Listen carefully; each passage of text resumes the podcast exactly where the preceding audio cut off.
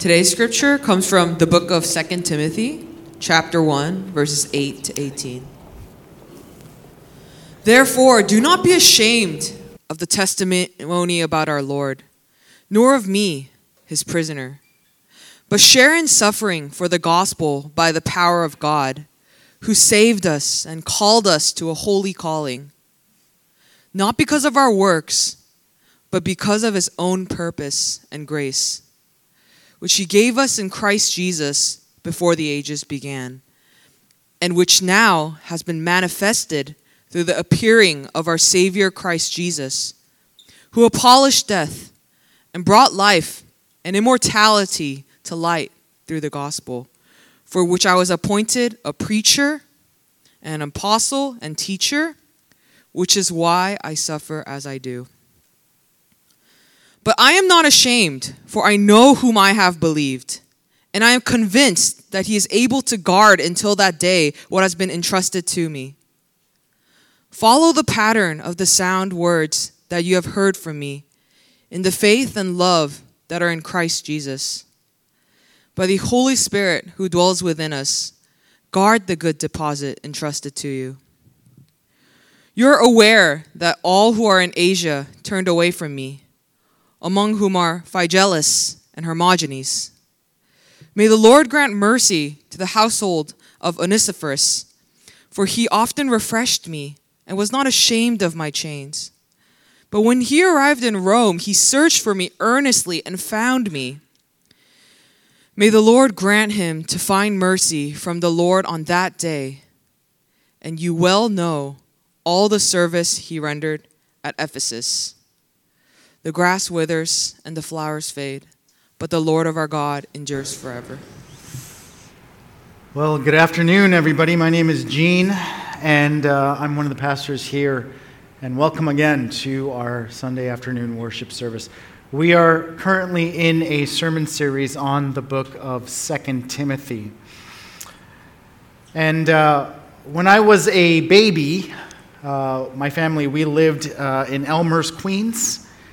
And our next door neighbors, uh, they were an older couple whose kids had grown up.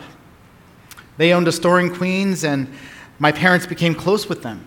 We'd have dinner together often, and they would watch me from time to time while my parents were busy with their store here in Manhattan. And my parents always talk about uh, how much they loved me, especially the husband. I called him Chogi Haraboji, which is Korean for over there grandpa, because he lived over there and they would shower me with gifts all the latest toys and the most expensive sneakers and clothes. and even when we moved to Jersey, we would still meet up with them. But eventually, my parents kind of lost touch with them. And when I was in middle school, they reached out to us again, but this time under some really horrific circumstances. Uh, over there, Grandpa had made the tragic decision one night to drive home after drinking. And uh, there was a car accident, and the person in the other car was killed. So he would be spending the rest of his life in prison. Well, thankfully, in prison, he came to faith. And uh, what a faith it was. For the next few years, he would write me letters from jail, a man I barely knew, I barely remembered. And uh, I couldn't really appreciate it at that age. My mom would, would make me write back to him in my sloppy Korean, and it was, it was kind of a chore for me. But thinking back to those letters, he really just poured out his heart to me in them. His words were filled with joy at his newfound faith. He would ask me about my faith. He would ask me if I knew who Jesus was, if I had a relationship with Jesus. But there were also words of regret. And he was brutally honest with his past. He would share with me how he felt he was not a good father to his children. He would share with me how he was not a faithful husband to his wife. But again and again, the question that he would ask me was, What kind of man do you want to be? What kind of life do you want to live? When you're old like me, what will your legacy be? And I've thought about him a lot these past few weeks as we've started this sermon series on 2 Timothy because Paul is writing to his beloved Timothy. No, no biological relationship, but like a son to him. And Paul is writing from prison. And he knows that he won't be getting out. This will be the end for him. And in this final letter that he writes before his execution, there is profound joy in the gospel, but also honest regret and pain. There's this sense of urgency for Paul as he addresses Timothy for the last time. And the question he keeps coming back to for Timothy is Timothy, what kind of man do you want to be? What kind of life do you want to live? What kind of ministry do you want to have? When it's all said and done, what will your legacy be? And this isn't just a letter to Timothy. It was circulated, it was read to all the churches. So as we go through this sermon series, we can be challenged by these same questions. And in our passage today, we see a surprising aspect of Paul's ministry that has brought Paul a lot of pain. He says in verse 15, You are aware that all who are in Asia turned away from me, among whom are Phygelus and Hermogenes. Paul says that everyone in Asia turned away from him. Now, as a church in Manhattan, we were scrambling when everybody left the city during the pandemic. We estimate that 20 to 25% of our church left. That was really bad. But Paul says here that he lost an entire continent now, obviously, he's being hyperbolic. Timothy is in Asia. He's pastoring at Ephesus, which is the capital city of Asia Minor. They didn't all leave, but Luke tells us in Acts 19 that there was a great revival in Asia Minor. The gospel spread, many people joined the churches that were planted. But what we see in this passage, in these verses, is that just a short time after that, there was a mass exodus of the same people leaving the churches, leaving the faith. I think this is a good reminder for me and our staff here that church attendance, church numbers, is never a proof of faithful ministry. Think about it. The church that the Apostle Paul planted had a wholesale sellout of people. And none of the churches that he planted are around today. But that doesn't mean he did it wrong. But it's also true that we are witnessing a similar phenomenon today particularly in the churches in the West, and especially among young millennials and Gen Zers. Many, many people are leaving the faith. Sometimes it's high profile Christians, megachurch pastors, Christian musicians, and authors. They've all deconverted in very public ways, but it's not just celebrities. How many youth group students who've grown up in the church they go off to college and they stop going to church. How many college students are very active in their campus fellowships and churches while they're undergrads, but then they fall away from church when they graduate? How many people in our city stop going to church because their careers or their families are too demanding? This is not a new phenomenon, but it does seem somewhat heightened in our current cultural moment. It's trendy these days on social media for people to deconstruct their faith. And perhaps you're here today and you're feeling some of this tension. Maybe you're asking yourself, should I stay in the faith or should I leave? I want to address this issue today. And I want to do it by answering three questions. First, why are people leaving? Second, how can I guard myself from leaving? And third, most importantly, why should I stay? Why should I stay? Well, first, why are people leaving? Now, we don't know from these verses specifically why the people in Asia Minor left the faith. But we do know something about the first century Roman Empire. We know that Christianity wasn't an established and familiar worldview throughout the Roman Empire during this time. It was novel, it was new. So it most likely aroused the curiosity of a lot of people. It was the new thing to try.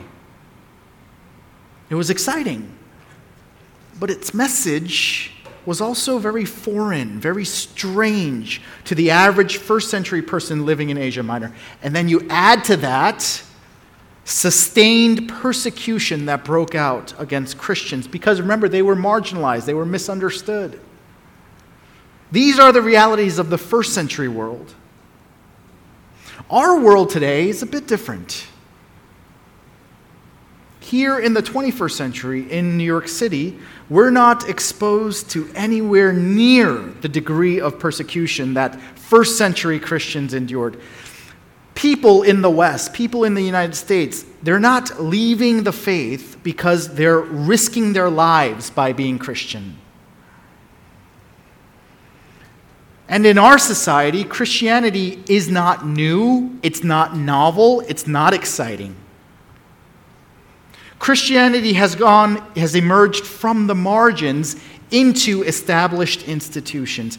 And one big consequence of this that we're seeing now, and it's really unfortunate, it's shameful, it's, it's, it's horrible, is all these stories coming to light of church corruption, spiritual abuse, trauma, burnout there's an increasing distrust of institutions, of established institutions.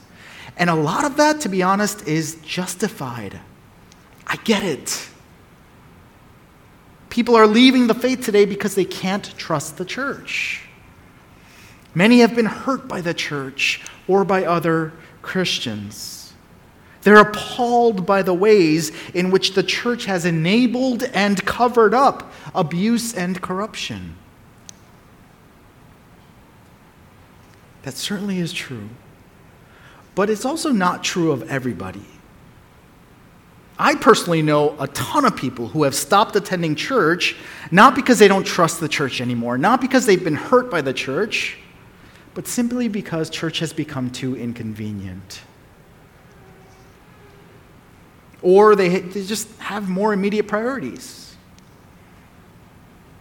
Brett McCracken, he's a writer for the Gospel Coalition, and he writes about people leaving the faith, and he observes five structural flaws in, in the ways that many people approach faith that make them prone to or ultimately lead them to turn away from the church. And I thought this was interesting. I wanted to share it with you. Take a look at this list. The first one, the consumeristic faith. The person with consumeristic faith the, that person's central question is this What does it do for me? This person shops for the perfect church like she shops for the perfect outfit. Faith, it always boils down to this cost benefit analysis. The next one, pragmatic faith. It begins with good intentions. How can we most effectively reach people and evangelize effectively? but it often morphs into doing whatever's necessary to fill the pews.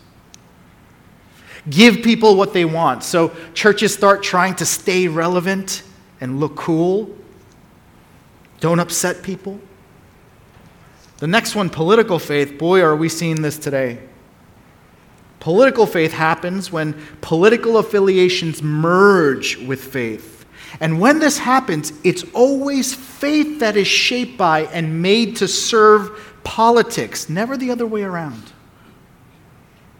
And you know, political idolatry, it can happen whether you're conservative, moderate, liberal, progressive. And this is prevalent today. Emotionalistic faith, this is centered on experiencing God. Now, don't get me wrong, emotions are good, experiencing God is good. I definitely endorse that, believe that. But if your faith is centered on an emotional experience of God, then that becomes a very shaky foundation. It becomes a subjective evaluation of faith. If I feel connected to God spiritually, then I'm healthy. If I don't feel it, then I'm not healthy. But on the other side of that, you can have a faith that's too cerebral. What that means is it's all head and no heart. You can have an intellectual faith that's disconnected entirely from the way you live. This is a faith that it, it, it's all information and no transformation. You know the right answers, but you don't live rightly. And McCracken says that he's observed one or more of these structural flaws in many of the people who have left the church. Because when your faith is consumeristic, guess what? You have no pain tolerance. When the cost becomes too high, your faith doesn't survive. A faith that's too pr- pragmatic, it's, it's going to have a hard time confronting, standing up to, offending people when need be. Remember that Jesus said, The world hated me, guess what? It's going to hate you too. A faith that's too pragmatic, it will have a hard time doing that. It's going to try to smooth out the edges of Christianity and end up picking the path of least resistance.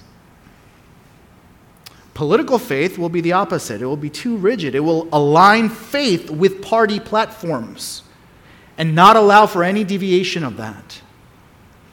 An emotionalistic faith it becomes dependent on the trappings the right retreats, the right conferences, the right music, the right lights. And it's ultimately self referential rather than looking to the person and the work objectively of Jesus Christ.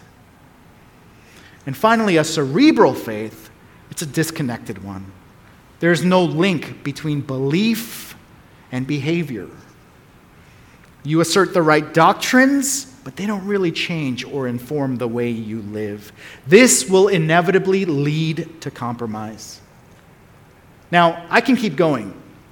I can go on and on about why people leave the faith. I'm sure you can think of more reasons why people leave the church. But it's really important that we look at this next question How do I guard myself from leaving? And Paul gives us the answer in verse 13. He says this Follow the pattern of the sound words that you have heard from me in the faith and love that are in Christ Jesus. Now, unlike the types of faith we just looked at, true faith, according to Paul, is found in Christ Jesus through the pattern of sound words we received from Paul and the apostles. Timothy is to follow sound words. And what Paul means is the inspired, the authoritative words of God which were given to Paul and the apostles. What he means is this the Bible is the sound words, the pattern of teaching, the gospel, the message. So, what is the pattern that Timothy's to follow? It's the message of the gospel. And Paul unpacks this in verse 8 through 10.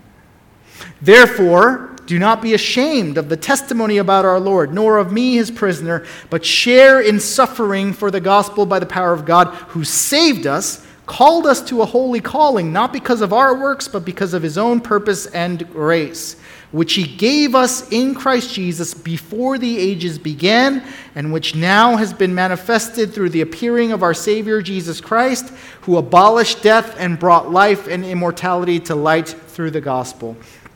Now, I'm not going to go into these verses because Pastor Aaron covered a lot of them last week. Uh, but I do want to say that Paul does three things in these verses. He points us backwards before the ages began, he points to what's being manifested now and then forward to what's coming. So Paul goes past, present, and future.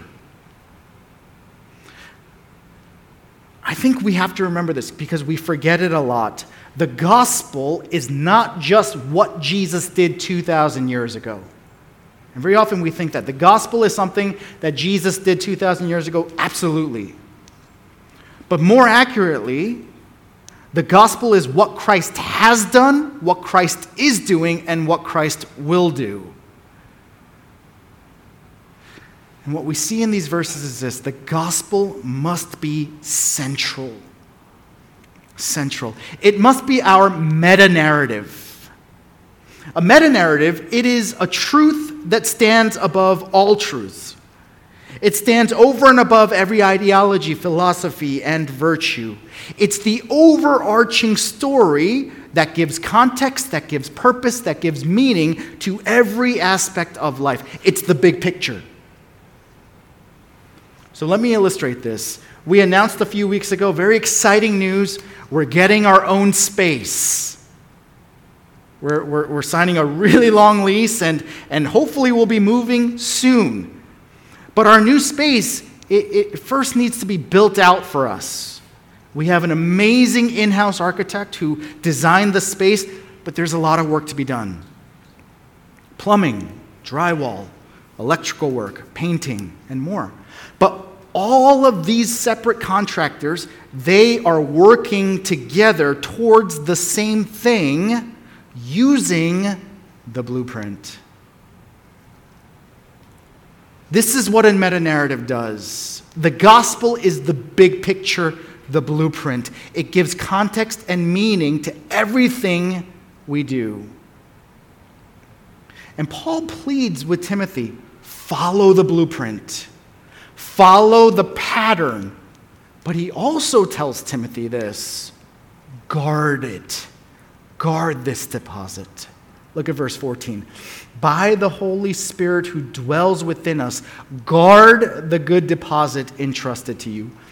What Paul's saying is this message is so important that it must be guarded. It cannot be diluted, it cannot be distorted. Once contractors they go off blueprint, you end up with major structural and aesthetic flaws. You can't do it, especially this blueprint. And this is the answer ultimately to why you should not leave the faith, why you should stay. Because the blueprint, the gospel, is too good. It's too good. Because it proclaims that what Jesus offers you, it's always going to be far greater than what he demands from you. He demands your all, but guess what? he offers you his all. This is the gospel. Jesus giving his all, his life, his death to save us. And the reason why Paul pleads with Timothy to guard the deposit, it's because this message will change everything for us, not just on day one when you become a Christian, but every day for all of eternity. And I love that Paul emphasizes in verse 9 that it's not because of our works. It's not because of our works, but because of his own purpose and grace. This is so important for us to remember. This will keep us going. Uh, before I got married, I spent three years in downtown LA bartending full time, and I loved it, but it was also really challenging. I had a lot of regular customers, regulars, who I got to know really well, and some were a lot tougher than others to serve. For example, I had one guy, he came in all the time. I'm just going to call him Aaron. Didn't have any money because he was in ministry, so I would be giving him free food and drinks. And yet there were so many complaints. This apple martini is not, just, not quite right. The food is, where is it? Can we get the Spurs game on this channel? My service was never good enough. I was never good enough. And if all my customers were like that, I would have left that job the first week. But thankfully, I had a lot of great regulars as well. One of them was a guy named Jimmy, and I liked him so much I called him Mr. Jimmy. He was a great tipper, and, and I, I get asked all the time hey, when you bartended, what was your favorite drink to make? And I always answer beer, because it's, it's easy. I just pop it open and serve it. Mr. Jimmy, all he drank was Budweiser's. I would have them sitting in ice, waiting for him to come through the door every day. And he never complained. He was so easy to serve. And, and more than that, he became like an uncle to me. He'd always ask about my life, he'd ask about my family, my relationship, uh, and he kept trying to hire me to come work for his company. He'd let me use his apartment complex's tennis courts, so Aaron and I would go and play there.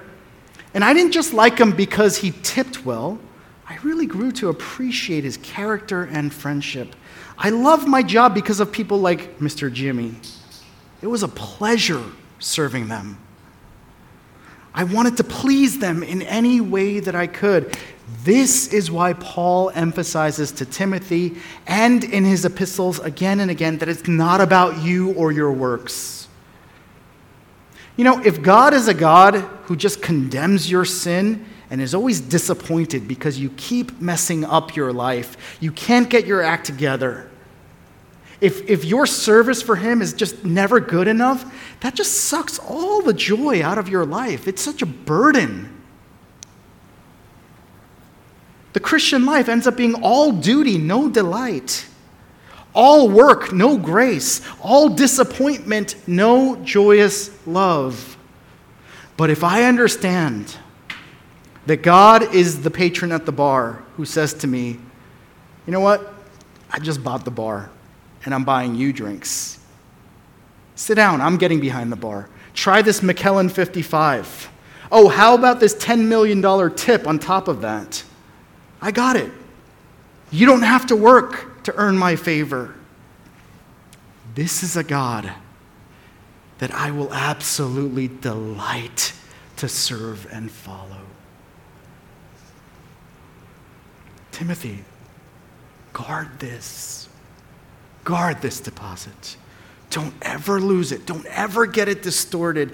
This is too important. This is too good. But wait, there's more.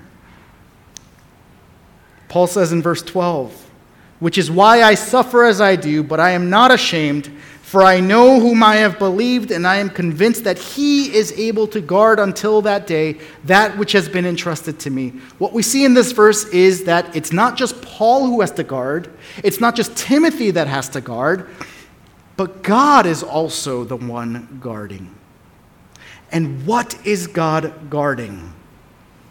It says here that God is able to guard that which has been entrusted to Paul. But if you study the Greek, another way you can interpret this verse is God is able to guard what I've entrusted to him.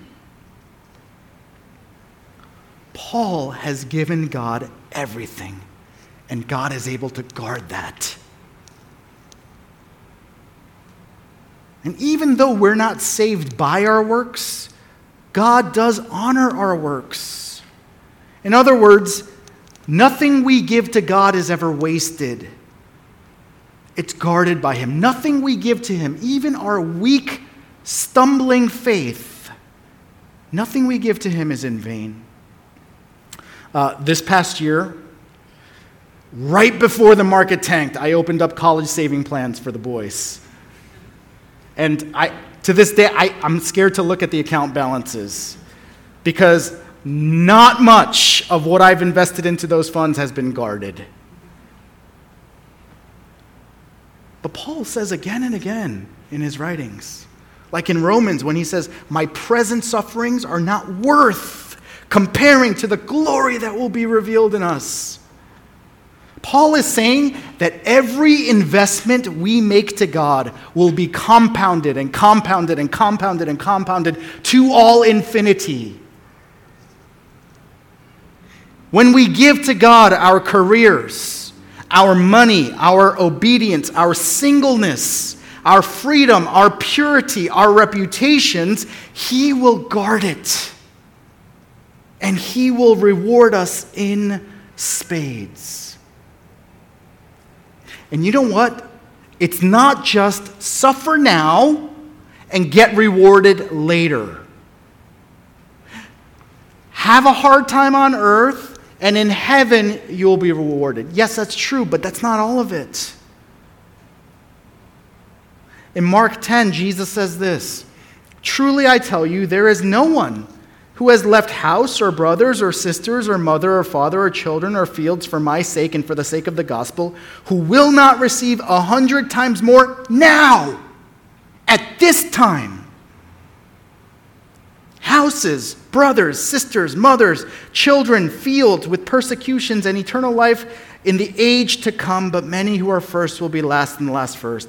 It's not just eternal life later, it's a hundredfold now. But notice that Jesus includes in this list persecutions. And this is his way of letting us know that this is not a prosperity gospel. It's not if you give Jesus $1, he's going to give you $100 guaranteed. It's not that. But what Jesus is saying is this the home we have in Jesus, the family that we have in Jesus, the possessions we have in Jesus will be incomparably more valuable than what we have now, than anything we can imagine now. We get this now, and then eternal life in heaven. This will make us stay in the faith. Why should we stay in the faith? Because of what Christ has done, because of what Christ is doing, because of what Christ will do. And this leads us not only to serve and follow God, but also to serve our neighbors. No one in this room will ever be an apostle like Paul. Very few people in this room will ever be a pastor like Timothy. But every single person here can absolutely be an Onesiphorus. Look at verse 16. May the Lord grant mercy to the household of Onesiphorus, for he often refreshed me and was not ashamed of my chains. But when he arrived in Rome, he searched for me earnestly and found me. Paul named two people er, in the verse before this Phygelus and Hermogenes.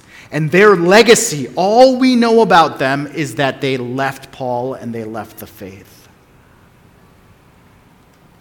But Onesiphorus, he's not only someone who stayed, he's someone who blessed Paul immensely. And you can just tell by the way t- Paul talks about him just how touched he is by Onesiphorus. And interestingly, the name Onesiphorus, it literally means refresher. It's the perfect name because that's exactly what he does for Paul. He searched for Paul earnestly to help and bless him. You know, too often in the church, we aspire to be Paul's, or we try to be Timothy's at the very least. Too often in this world, we sacrifice everything at the altar of wealth power, intellect, reputation, beauty. But I'm going to tell you, I've met many really wealthy people in my life. Very wealthy people. I've met very brilliant people. I've met very funny people. I've met very beautiful people. But the people who have had the most profound impact on me the ones who have left the deepest impressions, who have made their mark, the ones who stay in my head and in my heart. They're the ones who have shown me and my family rare and extraordinary kindness. Kindness. If you want to make a good impression, if you want to have the greatest impact on those you meet, sure, you can try to have the most impressive resume. You can try to have the sharpest wit, the funniest jokes, the coolest style. the most stunning beauty, but that will fade. That will be forgotten. It's kindness that will have the greatest influence. It's kindness that will stay with people and burrow deep into their hearts and make them never forget you. Onesiphorus is someone who searched earnestly for Paul so that he could serve Paul. And this is something that we can all do right now, this week. Who can we earnestly search for in our lives who might need our kindness today? So I want to ask you again what kind of person do you want to be? What kind of legacy do you want to leave in this world? Paul shows us two paths here. One leads away from a loving and gracious God, the other leads to refreshing the world and inheriting God's mercy. Which will you choose? You know, in, in John chapter 6, the word gets out that Jesus is healing people. So they all come thousands of them. They gather to, to see Jesus, to be healed by Jesus, to be part of this movement. And they all come, and Jesus not only heals them, he feeds them. He feeds them miraculously to the point where they're all stuffed. They can't eat another bite. There's all this le- these leftovers. And at this point, they're ready to crown Jesus. This is awesome. But then Jesus keeps talking and he keeps talking and he keeps talking. And people start scratching their heads. People become confused and even offended. And then one by one, they all leave. And after this happens, Jesus turns to his 12 disciples and he asks them this question Do you want to leave too? And Simon Peter answered, Lord, to whom else will we go? You have the words of eternal life. We have come to believe and know that you are the Holy One of God. Lord, where, to whom else will we go? You have the words of eternal life. We have come. We believe that you are the Holy One of God. May this also be our answer and our legacy. Let's pray.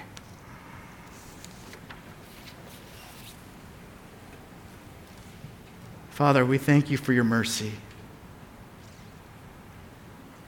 We thank you for the good news of Jesus Christ, of what he's done, of what he's doing, of what he will do. I pray that that would indeed be our blueprint, that that would change the way we live, that that would be central to us. May we guard it. May we treasure it. May we live it. We thank you. We pray this in Jesus' name. Amen.